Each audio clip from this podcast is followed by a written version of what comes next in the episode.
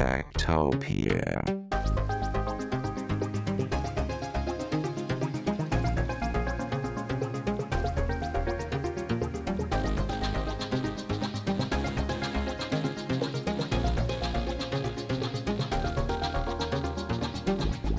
Tektopia er en podcast om mennesker og deres teknologi, udgivet af Ingeniørforeningen Ida i samarbejde med Teknologiens Mediehus og støttet af Ida Forsikring, Innovation Center Danmark og Messecenter Hernings konferencer, EUT, HI og Automatikmessen. Mit navn er Henrik Føns, og det er mig, der bestemmer i Tektopia. Tektopia.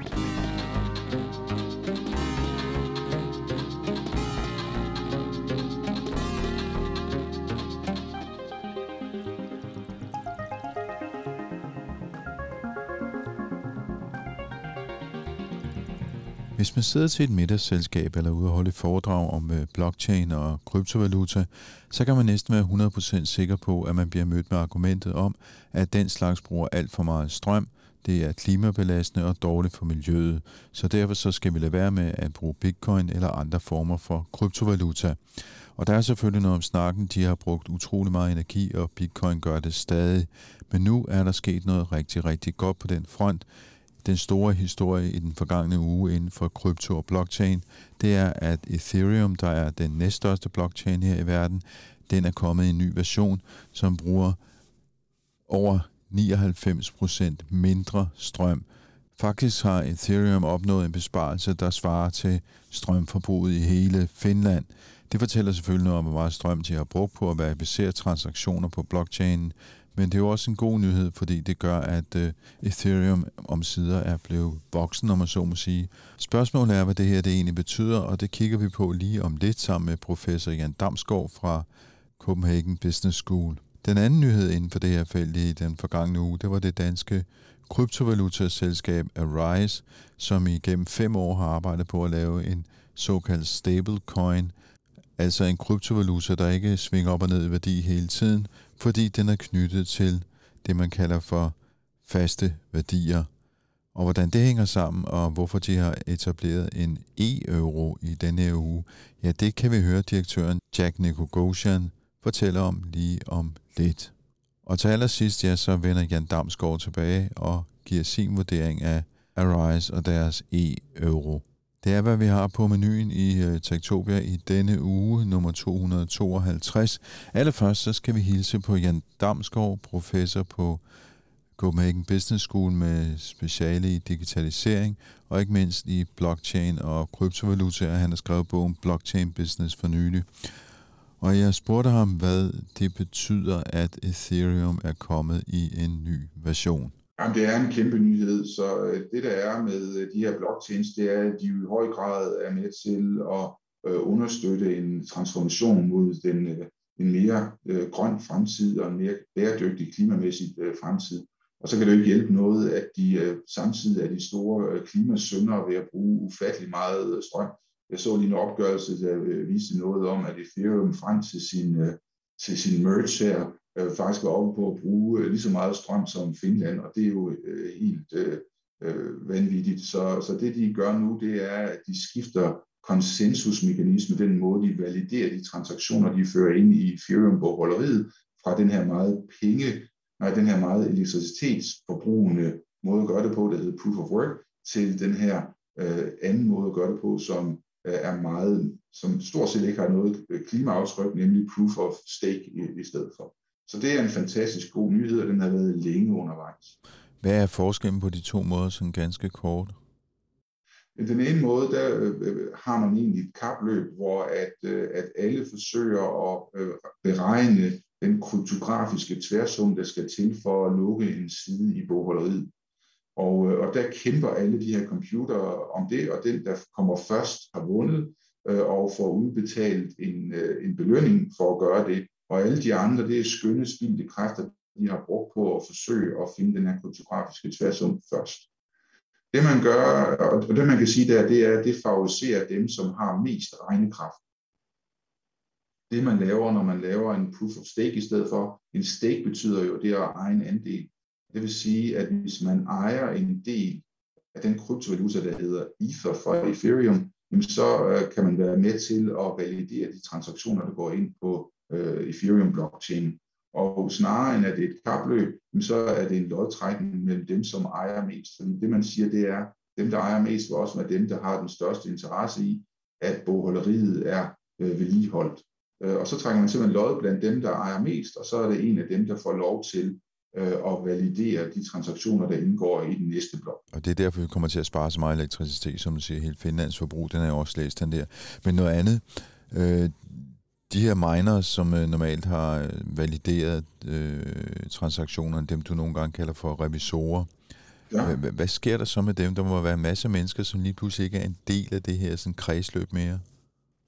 Ja, altså jeg tror, at, øh, at, øh, at de må jo finde andre steder at gå hen. Det kan være bitcoin, eller det kan være andre, der stadigvæk bliver valideret gennem proof of work, hvor man kan gå hen. Eller også så tror jeg faktisk, at en hel del af dem er glade for, at med den her astronomiske høje strømpris, at, øh, at, øh, at man så at lave øh, kryptovalutapriser, at, at man måske bare lige skal trække følehornene til sig, og man kan jo også konvertere sig selv til at blive en serverfarm i stedet for at begynde at sælge de serviceydelser i stedet for. Der er jo masser af AI-beregninger og andre ting, som kræver meget regnekraft, som måske er ud over, hvad den enkelte virksomhed ønsker at have. Så der tror jeg, der vil komme et sundt marked, hvor at, altså, at de her serverfarme vil begynde at sælge computerkraft, øh, lidt ligesom AWS og, og øh, Microsoft øh, Asia og, og så videre. Så, videre.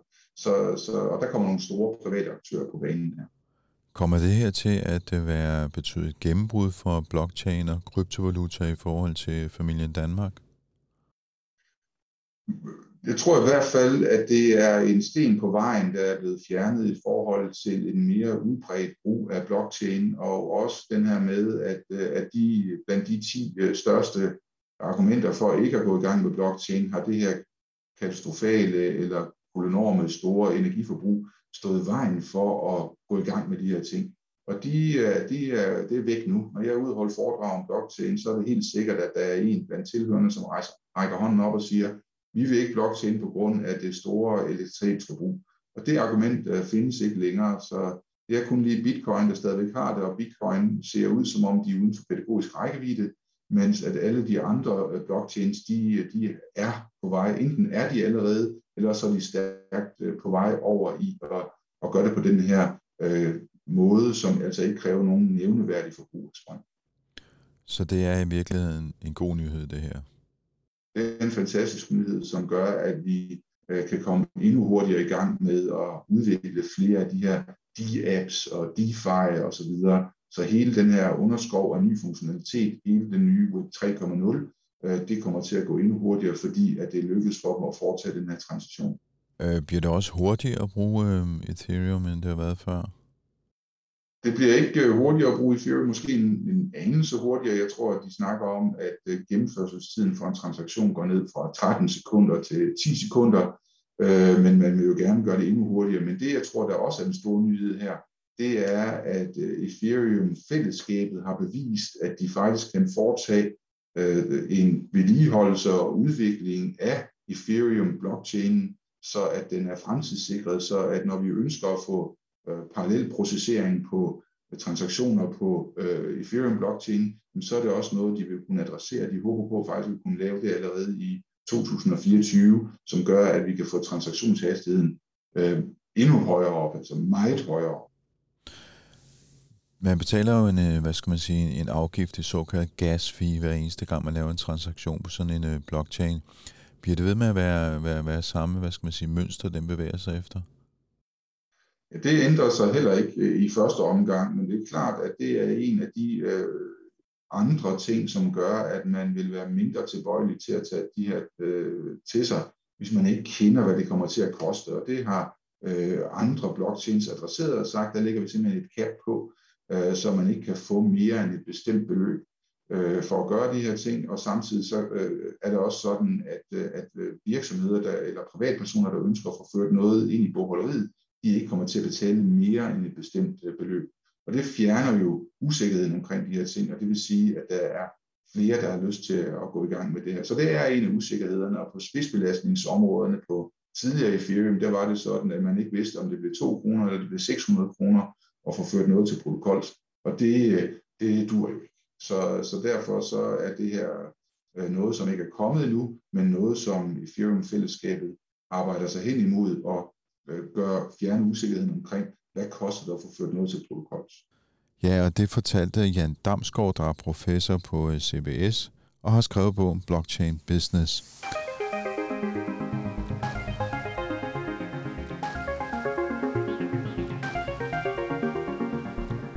I sidste uge, der var der Tech Barbecue her i København. Det er sådan en kæmpe stor øh, øh, konference, festival, hvor øh, omkring 3.000 mennesker mødes og diskuterer øh, teknologistartups og nye teknologier, og hvordan teknologi kan påvirke os i fremtiden på gode og dårlige måder. Og her der rendte jeg ind i en øh, fyr, som, øh, hvis man er fast øh, Tektopia-lytter, så kan man måske huske ham, Jack Nicogosian, som er øh, direktør i øh, startupen Arise, der øh, laver kryptovaluta. Målet med Arise det er at lave en såkaldt stablecoin, altså en kryptovaluta, der er knyttet op på faste værdier. Og hvordan det hænger sammen, ja, det kommer Jack til at forklare her. Det, der var hans budskab på Tech Barbecue, det var, at nu har Arise efter fem års eksistens lavet en e-euro, altså en euro som kryptovaluta. I 2017 fik vi ideen til at lave det her. Altså, hvordan kan vi digitalisere kontanter? Faktisk måske endda før i 2016, fordi jeg var i, øh, jeg var studerende, og øh, som en, en, en del af min hovedopgave, så skrev jeg en rapport om e-kroner og hvordan man kunne introducere e-kroner til Danmark. Og det er ligesom den vision, som jeg bare har fortsat med, og byg, vi har bygget et team op omkring, og vi har øh, skabt en succesfuld forretning, som indtil for to dage siden var et startup, og nu kan jeg godt lide at sige, at vi er et scale-up, for nu har vi faktisk et produkt i markedet. Og hvad er det for et produkt, de har? Vi har lige lanceret en e-euro, en digital euro, som er 100% backet op af rigtige euro. Så vi har en, vi har en, øh, jeg siger, hvis du holder 100 e-euro i din krypto pengepunkt, så betyder det, at vi holder 100 faktiske euro på dine vegne, investeret i europæiske statsfordringer. Konceptet hedder digitale kontanter, fordi det har den kreditsikkerhed, som kontanter har. Vi holder ikke blot penge i banken og udsteder en, det der hedder en IOU og siger, her er der 100 kroner, vi holder i Danske Bank på dine vegne. Nej, vi går skridtet videre og investerer de underliggende penge i ting, som har statsgaranti. Penge burde ikke kunne forsvinde, øh, som de kan i dag, og det her det er et skridt på at, at, at fjerne kreditrisiko fra penge. Jeres digitale euro her, den er så sikret i nogle øh, aktiver, som I har investeret i. Men de penge, som I investerer, hvor, hvor kommer de fra? Den kommer altså de rigtige penge, kan man sige, så at sige. Den kommer fra kunder, penge. der, der øh, indbetaler traditionelle penge, fiat-penge til en kryptobørs, for så at købe smarte penge. Eller så kommer den fra folk, som for eksempel holder bitcoin eller ethereum eller andre digitale aktiver, som de så veksler ind i vores smarte penge. Så værdien kan komme fra eksisterende værdi, der findes i, i, i traditionelle penge, eller fra at kryptoaktiver bliver konverteret til smarte e-penge. Øh, essensen af det er, at lige nu, hvis du gerne vil have 10.000 e-euro, så går du ind på den her børs, vi er listet på. Du placerer en ordre på 10.000 e-euro, og så beder de dig om at lave en, en bankoverførsel på 10.000 euro. Så du tager dine fragmenterede bankpenge, som bliver udlånt og som er en del af en helt gammel og døende organisation, og konverterer dem til en en-til-en repræsentation af smarte penge. I mellemtiden, så sender du dine traditionelle euro til Arise, som placerer dem på dine vegne i europæiske statsfordringer. Vi har så en aftale med Grant Thornton, om at når de har lyst, så kan de lave et solvenscheck. Så de kan til enhver tid se, hvor mange e-penge er der udstedt, og hvor mange penge holder Arise i de underliggende aktiver. Det tal skal altid være en til en. Så Arise viser, udviser tillid i form af transparens, hvor indtil nu har man stolet på de store banker, fordi de havde store bygninger og store muskler og meget erhvervserfaring. Og det er måske en form for tillid, der er blevet misbrugt mange gange. Så vi prøver på en anden måde. Vi prøver at være super transparente omkring tingene, og vi, vi lader teknologien styre sandheden. Hvad kan jeg så bruge dem til, hvis, hvis jeg nu køber øh, 10 euro hos dig, eller 10.000, som du sagde før? Hvad, hvad, hvad, hvad skal jeg med dem?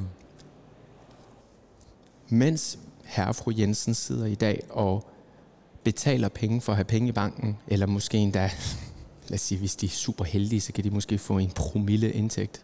Det kan man ikke i dag, men mens det er virkeligheden for, for rigtig mange af lytterne, så sidder folk, der forstår sig på digitale penge og kryptovalutaer, og forrenter deres penge, laver udlån, laver peer-to-peer lending, laver investeringer, kombinerer flere forskellige former for penge til at optimere et udbytte på, en, på alle mulige måder, som bankerne traditionelt gjorde. Men nu kan man bruge teknologi til den slags ting. Så når den her e-euro virker på en blockchain, så alle andre løsninger på den blockchain, alle andre spil og alle andre apps og alle andre protokoller, der benytter sig af den blockchain, kunne sådan set implementere e-euroen sådan, med det samme. De taler samme sprog, så vi tager dumme penge og gør dem kloge, så at de her nye kloge penge taler samme sprog som alle de andre kloge penge. Så lige nu fra dag 1, hvis du kan gik ind og købte nogle e-euro i dag, hvor vi lige har lanceret, så det eneste, det eneste i gåsøjne, du kan, det er at have et sikkert og forsvarligt sted, hvor du holder din opsparing i et format, der ikke kan tages fra dig. Det, det er vigtigt i sig selv. At, at, at simpelthen at fjerne den kreditrisiko. Hvis du var en virksomhed, der havde penge i Amagerbanken, så ville du have været glad for at have en e-krone, som du kunne have købt. Så det giver sikkerhed. Men i takt med, at vi skal lære økosystemet på kryds og tværs af de her protokoller, låneprotokoller og vekslemekanismer og sådan nogle ting, så vil du kunne flere og flere ting. Målet er, at du skal kunne tjene penge på din opsparing ved at for eksempel at låne dem til andre, eller lade dem øh, indgå i det, der hedder en likviditetspulje, hvor du siger til folk, hey, jeg har en masse e-euro, dem kan du bruge til at veksle ind og ud af, hvis du giver mig et lille gebyr. Den slags tiltag gør, at man faktisk kan tjene pæne renter på sin opsparing. Og det nævner der, så bliver man faktisk selv bank eller valutahandler, eller hvad? Protokollen bliver banken. Protokollen bliver the financial intermediary. Så i stedet for, at en låneudbyder, som lad os sige Lending Club eller en bank eller et eller andet, skal tilbyde dig den her centraliserede tjeneste, så har du en protokol, noget kode, som siger, hvis du har token A, og en anden person har token B, så kan I gå sammen og låne dem til token C, eller en eller anden protokol. Det er stadig super nørdet, og det er ikke meningen, at det er til herre og fru Jensen at forstå. Det her det er alt sammen en optimering af gammeldags infrastruktur. Og min mor kommer til at forstå sig på kryptovaluta, ligesom hun forstår sig på plastikproduktion, når hun swiper sit kort.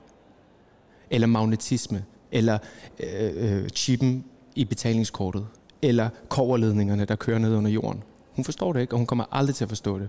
Men på et tidspunkt, så får hun en applikation, som gør, at hvis hun trykker her, så kan hun tjene nogle renter. Eller hvis hun trykker her, så kan hun låne nogle penge meget billigere, end hun kan andre steder fra. Men når du så laver en e-euro, hvad er forskellen på den og så de planer, som øh, EU har om at lave en digital valuta, altså en digital euro, som jo er, hvad skal man sige, stø understøttet af den europæiske centralbank? Vi har øhm, blockchain-teknologi har startet, startet noget.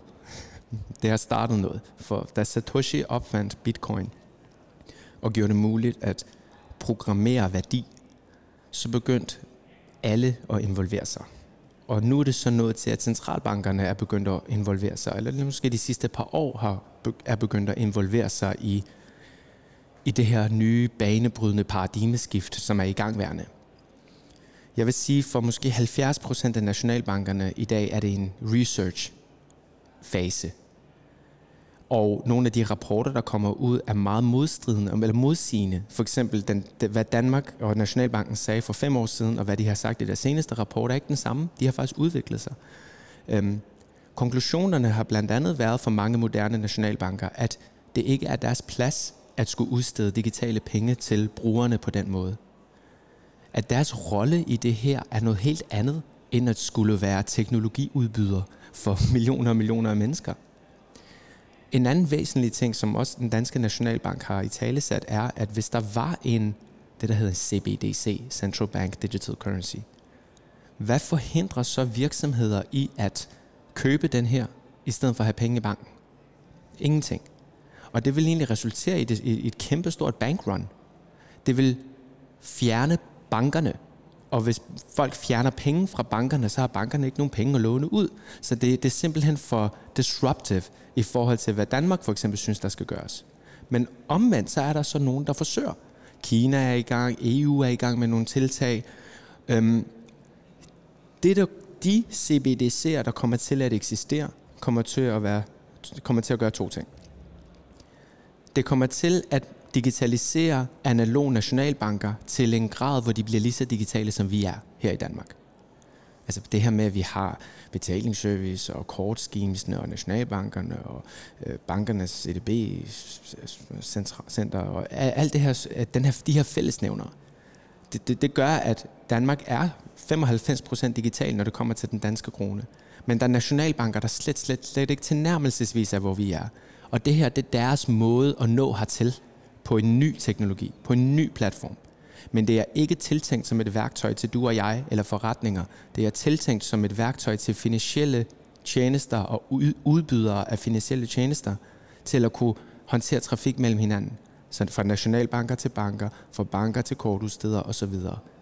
Og den sidste vinkel på CBDC er, at det er et værktøj, der skal bruges til at kontrollere folk, skabe et masseovervågelsessystem uden stopklodser, skabe et system, hvor hvis du går over for rødt, så er der noget, der blokerer din pengepunkt i 20 minutter, før du får lov til at gå videre.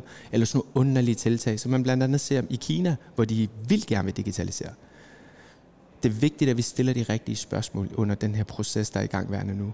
Og Arise laver det, der, som Danmark kalder en borgervendt CBDC, hvor vi laver en CBDC-version, som er tiltænkt du og jeg, som er borgervendt og vendt mod erhverv, øhm, som en måde for os at lave et sikkert alternativ, og ikke gå ind og prøve at sige, nu fjerner vi Nationalbankens rolle. Det er ikke det, der er vores intention. Det er at lave et sikkert og forsvarligt alternativ i en smart verden. Så alle de ting, du, du starter med at beskrive, som man kan gøre med jeres e-euro, det vil man aldrig kunne gøre med en, øh, en digital valuta, en CBDC, som den hedder. Altså ved en, for eksempel, en, en af tingene ved, ved det vi... Arises e-euro virker på en blockchain, der hedder Ethereum. Hvis Danmarks Nationalbank skulle lave en e-krone, så vil de sandsynligvis vælge en blockchain eller en teknologi, som ikke er åben, som ikke er tiltænkt for alle. En, en teknologi, som er deres. De vil sandsynligvis bruge en form for permissioned blockchain, hvor man siger, Nets må lege med, Mastercard må lege med, øh, Danske Bank må lege med, og alle andre er bare klienter. Og det er sådan nogle der ting, som jeg gætter på kommer til at ske med nationalbankerne, hvor hver især laver deres egen silo. Og de her siloer kan måske operere på kryds og tværs af hinanden, men essensen af programmerbare penge skal være den, at platformen, som Arise har valgt, er ikke valgt af os. Vi har ikke valgt Ethereum. Ethereum er dyr og langsom. Men communityet har valgt det. Det, det, det, det, det er den, der bliver brugt. Så vi siger, vi er blockchain agnostic. Lad den blockchain, som folk vælger og ønsker at bruge, det er den, vi understøtter. Og lige nu har vi to blockchains, som vores e-euro virker på kryds og tværs. Øhm, jeg har rigtig svært ved at forestille mig, at nationalbankerne laver en CBDC på en blockchain, som er åben for alle at bruge. Det er en urealistisk drøm. Og hvad, udover Ethereum, hvad har I så? Binance Smart Chain, Binance Chain. For better or for worse. Når I nu har lanceret den her EU-rum, hvor mange har I så øh, solgt? Hvor mange har købt hos? Er det noget, du kan oplyse? Vi har jo ikke, øh, vi, vi lancerede den på den her børs, uden at sige det til nogen, dagen inden Tech Barbecue, for at jeg kan gå rundt og sige her i dag, at øh, vi faktisk har lanceret. Um, jeg tror, vi har omkring 20.000 euro cirkulerende lige nu, uden at vi rigtig har gjort noget for det. Og øh, vi forventer at, at gro med, med stærke, stærke, raske skridt over de næste par måneder. Vi, vi, er, vi er stadig i et lukket miljø, hvor meget få mennesker Øhm, de, de første, der har fået lov til at købe e-euro, har været dem, som har været investorer i Arise. Øhm, og det er først nu, vi begyndte at åbne op for, at andre kan. Og nu begynder der så en 3-6 måneder lang proces, hvor vi skal øh, bygge volumen, substantiel volumen, hvilket vi gør igennem både community-baserede tiltag, strategiske partnerskaber og i høj grad market makers. Simpelthen, hvor man finder en organisation, der siger, at vi skal bruge øh, 5 millioner euro i volumen på den her børs, så folk kan handle med vores stablecoins for eksempel. Så det at integrere med market maker, det gør jo, at man får substantiel volumen øh, på en gang, og vores mængden af penge, vi håndterer, er, øh, resulterer i, at vi tjener flere penge på vores offset-mekanismer på grund af de nye positive renter. Øhm, så vi har en interessant rejse her de næste 3-6 måneder, og personligt tror jeg på, at fremtidens penge kommer til at være kombinationer af fiat-penge og digitale penge i en slags globe coin, global settlement løsninger. Så lad os starte med at gøre dumme penge kloge, og så laver vi en klog euro, en klog krone, en klog øh, sydafrikansk rand, en klog rupee og en klog det ene og det andet. Og så kan vi begynde at kigge på de alliancer, der findes verden over. NATO og FN og Commonwealth, og så øh, benytter sig af de etablerede handelsruter på smartere måde. Og altså, penge, penge kommer til at ændre sig rigtig meget over de næste årti, ligesom de har gjort sig de sidste par årtier. Vi har sgu ikke en 25% guldstandard i Danmark mere. Så penge ændrer sig hele tiden, og jeg tror bare, det er vigtigt for lytterne at måske stille de rigtige spørgsmål, under, som, som den her udvikling ikke blot sker udenom vores allesammens indflydelse. Hvornår kommer der en e-krone?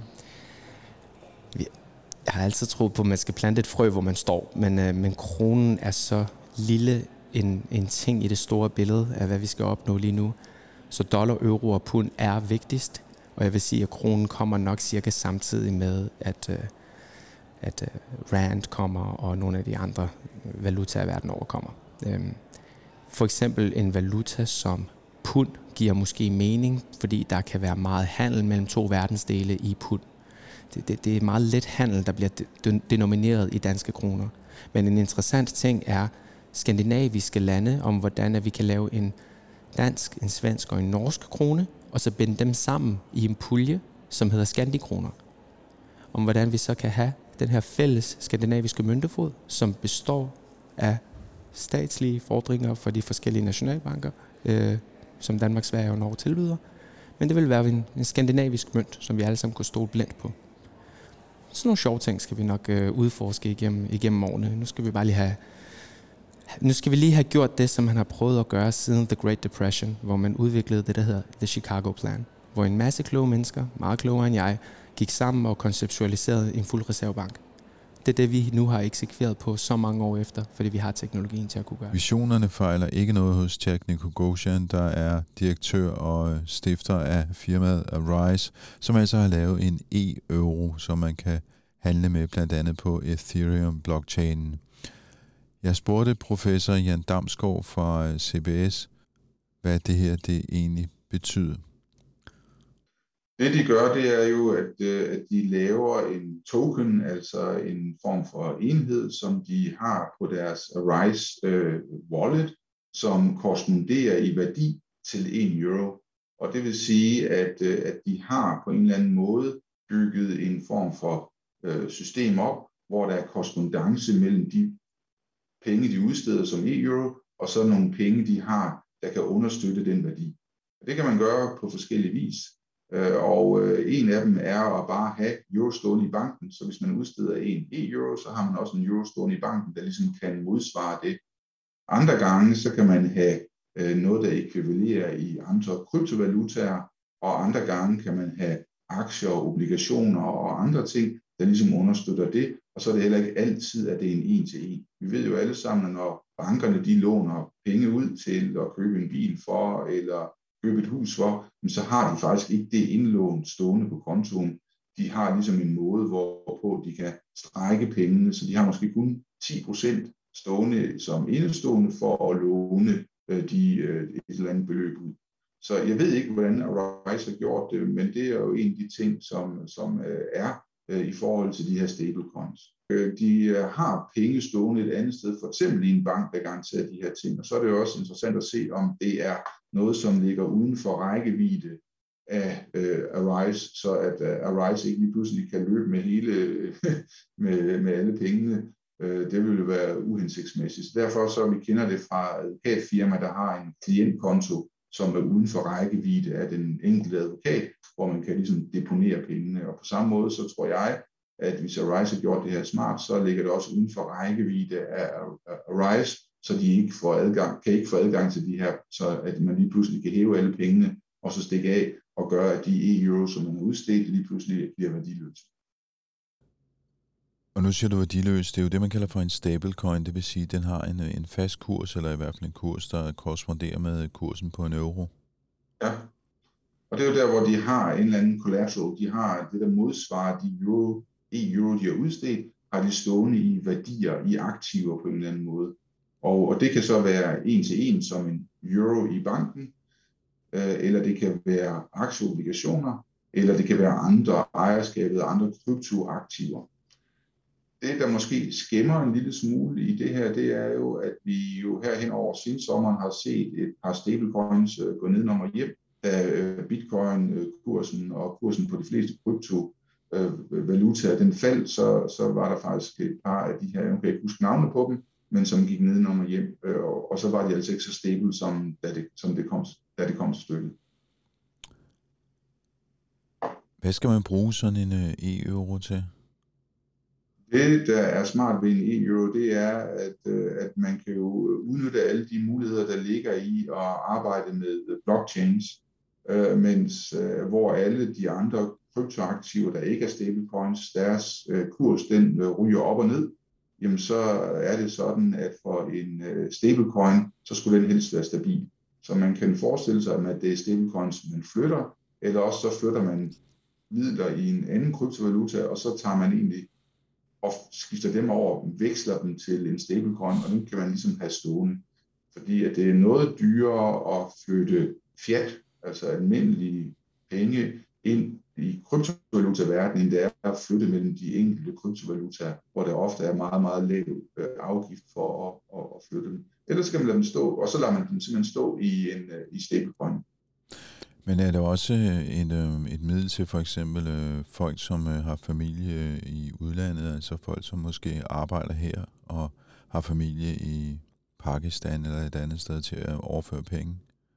Det kunne man også vælge at gøre, ja, helt sikkert. Så, så jeg tror nu, at det har en lille smule mere attraktion for virksomheder. Øh, fordi hvis jeg skulle sende nogle bitcoins eller nogle ether til familie i øh, i Østeuropa eller i Asien, jamen så ville jeg sende dem i den, og så kunne de veksle pengene over til almindelige penge med det samme, og så ville pengene måske kun stå øh, øh, nogle få øh, timer i en kryptovaluta, og derfor så vil der ikke være nogen særlig stor øh, valutarisiko.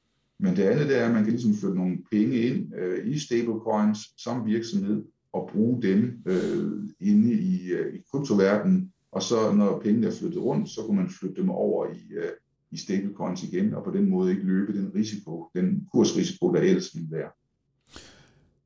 Nu kan det måske være lidt forvirrende, fordi øh, EU arbejder også på en digital valuta, altså en digital euro, men det er jo noget andet, ikke? Altså, det, det er to forskellige ting, vi taler om. Ja, fordi det her, det er jo Arise, der udsteder en e-euro. Øh, det, når vi snakker om en e-euro, så er det jo en, der er udstedt af den europæiske centralbank. Øh, det kalder man også en CBDC'er, centralbank digital øh, valuta. Og der er det jo så en fordring på den europæiske centralbank, vi lige pludselig har med at gøre i stedet for. Og det er ligesom en krone har en fordring på den danske nationalbank. Så, så eller i hvert fald en, en kontant krone har det og, og det Arise har lavet, det er jo en fordring på Arise, som så forhåbentlig har øh, penge stående, som gør, at den er stabil over for, for, øh, for euro. Så summer som om det er to forskellige ting, selvom de måske hedder nærmest det samme. Ja, så det kan godt opstå lidt øh, navneforvirring der. Hvad kommer det her til at betyde? Kommer, kommer vi til at se andre, der udsteder digitale euro, eller hvad? Jamen altså, når bankerne de i dag udsteder et lån, så øh, det er jo den måde, pengeskabelse foregår i, øh, i samfundet, og de er vel langt hen ad vejen, i hvert fald elektroniske, hvis ikke digitale, og det vil sige, at, at en rigtig stor del af vores økonomi er allerede øh, på digitale hænder, øh, er allerede elektroniske, så at, øh, at man kan flytte penge rundt. Og, øh, og det, der er med øh, den her kryptoverden, det er, og med blockchain-verden, det er nogle af de fordele, der er ved at anvende de her blockchains. Øh, jamen dem kan man ikke rigtig få adgang til via konventionelle penge. Og, og derfor er, der en, er det attraktivt at have noget stående i stablecoins. Øh, og det kommer vi til at se øh, meget mere af i, i fremtiden, med mindre at man får lavet en digital europæisk centralbank udstedt e-euro, så vil der være plads til, at, at Arise og andre kan komme med deres private øh, enheder. Så Arise er jo også den eneste danske ICO, der lykkedes, sådan, altså en initial coin offering, det var sådan, de rejste penge på først. Mm, mm. Og det, de plejer ikke at være særlig, de, altså det er meget, jeg tror kun det er halvdelen af de virksomheder, som rejser deres penge gennem en initial coin offering, mm. der står efter, øh, efter tre måneder. Så, øh, så der har foregået rigtig meget øh, lotteri der, men det ser ud som om, at, øh, at, øh, at, øh, at, at det lykkes i det her tilfælde, og vi må jo håbe, at øh, alle mulige held og lykke til at rise. Det er rart at se, at der kommer danske startups øh, inden for det her område. Øh, så det er ikke sikkert, at de bliver verdensdominerende, men de er i hvert fald med til at bane vejen og øh, mindske utrygheden ved at tænke på, hvad, hvad det her nu er for en størrelse, og hvad, øh, hvad stablecoins er, øh, osv. Og så har de jo et meget øh, atroværdigt øh, mission, nemlig at, at, at hjælpe mennesker, som ikke har adgang til øh, finansielle ydelser øh, i tredje verdens lande, at de kan få lov at komme, øh, at de kan få adgang til de her ting. Så banker til dem, som ikke har en bank, kan man sige, fordi de bor et sted, hvor der bare ikke er en bank? Jeg plejer nogle gange at drille de danske banker med at sige, at der findes steder i ulandene, hvor der faktisk er længere imellem filialerne, end der er i Danmark. Fordi de gør, i Danmark lukker man jo også øh, filialer i stor stil, ikke? Så. Ja. Men det er rigtigt, der er en masse unbanked people øh, over hele verden, som ikke har adgang, og måske ikke engang har et CPR-nummer, men har et mobiltelefonnummer og en smartphone, som kan få øh, adgang til de her ting, øh, uden at skulle åbne en bankkonto i en filial osv. Og, og, og de, øh, i dag så er de ildestet, og der bliver altså betalt rigtig meget i afgifter, og det er også rigtig besværligt. Vi har jo hele den her urbanisering, så de unge mænd, som ofte tager ind til byerne for at tjene penge, har meget, meget svært, og det er omkostningstungt at sende penge tilbage til familien, der, står, der ofte bor øh, på landet nu. Og det, øh, det kan man altså gøre ved hjælp af de her systemer i stedet for. Ja, og det var så professor Jan Damsgaard fra CBS, der fortalte om Arise og e-euroen og hvad det betyder for os alle sammen.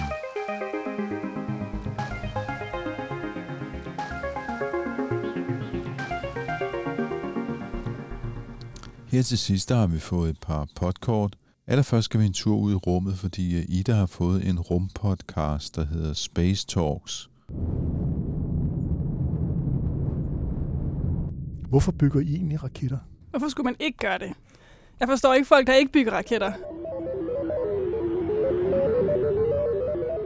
Og der var det altså de infrarøde astronomer, de, øh, de vandt, så at sige, den her konkurrence om, hvad, hvad for en type teleskop den nye skulle være.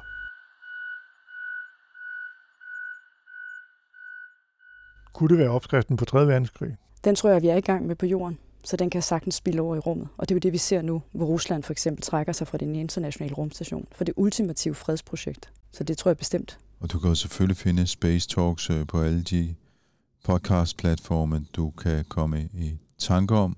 Og det samme gør sig formodentlig gældende for Ingeniørens podcast Transformator, der har sendt os dette podcast. Der skal et fyrtræ. Lad os se. Hvor er det henne? Det er lige her. Det må vi... Øh... Oh, det er rundkørsel, det går ikke. Men den der kunne vi godt. Den ligger lige i fanen, ikke? Og øh, det skulle være øh, jamen, helt op til 5 km fra stedet. Vi er vel ikke mere end 2 km fra. Så øh, lad os da prøve at tage nogle prøver her. Transformator er i denne uge kørt ud for at samle fyrnåle i nærheden af forbrændingsanlæg. For meget tyder på, at PFAS lukkes ud af landets 28 værker med røgen. Det skal vi have dokumenteret. Og så skal vi se på, hvad der bestemmer elprisen, og hvordan det skal gå med elforsyningssikkerheden om 10 år uden fossile brændstoffer. Hør med i den uges Transformator sammen med en rapsang om pizzaer skrevet af en algoritme. Du har lyttet til øh, Tektopia. Du kan finde tidligere udgaver af podcasten på tektopia.dk, Og der kan du blandt andet gå øh, nogle uger tilbage og finde en lang podcast med øh, professor Jan Damsgaard fra CBS, der forklarer, hvad blockchain og kryptovaluta er. Øhm, du kan også finde en masse andre spændende ting selvfølgelig. Du kan finde os på Twitter og på øh, Instagram, der hedder vi øh, snablagtektopia.dk. Du kan deltage i teknologidiskussionen i vores øh, Facebook-gruppe, der hedder Tektopia Backstage. Og du kan skrive til mig på henriksnabelag.techtopia.dk. Og husk, du kan downloade og abonnere på Tektopia på alle de podcast-platforme, der findes derude. Så det synes jeg da bare, du skal se at komme i gang med, hvis du ikke allerede gør det nu. Tektopia bliver produceret af mig. Jeg hedder Henrik Føns, og jeg får hjælp af Veronika Wollin. Vi udkommer hver eneste mandag, og der er bare tilbage at sige på genhør i næste uge. Tektopia.